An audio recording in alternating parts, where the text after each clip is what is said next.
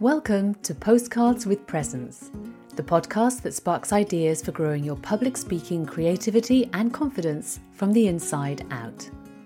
I'm your host, Caroline Harvey, and each week I offer an audio postcard, a gentle touchstone on the path to public speaking with presence. Postcard 7 A Happy Mosaic. The walking tour guide was called Pedro, and he was pleasant and knowledgeable. For two whole hours, he showed a small group of us around some of the historic sites of Cordoba. He kept up a busy pace, sharing plenty of interesting facts and a local's perspective.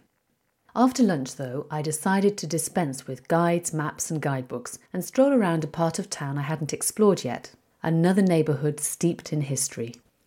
I followed signs and my instinct, went at my own pace, and discovered some true treasures a tiny 14th century Mudéjar chapel that was one of the most beautiful places I'd ever seen. Zocalo tiles and shades of blue and gold, lattice work, wood sculpting, and plant motifs. Patterns and art designed and created more than 600 years ago that is still moving people today.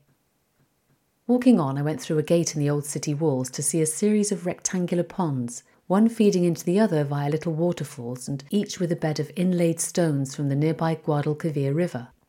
I sat for a while and listened to the gentle sound of the cascading water. I must admit, I've always been one for following guidebooks and ticking off things to see. And it's true, I still want to enjoy the landmarks and monuments of a new place and know something of their history. It's what gives them meaning and wonder, and what gives us a sense of where we've come from. But I also want to give myself time and space for surprise discoveries like medieval turquoise chapels and ponds of rippling water. Perhaps it's a question of balance, allowing for different ways of interacting with the world and its treasures, combining facts and context with spontaneity and surprise. A happy mosaic of learning. I wonder, how are you building the balance for yourself and for your audience?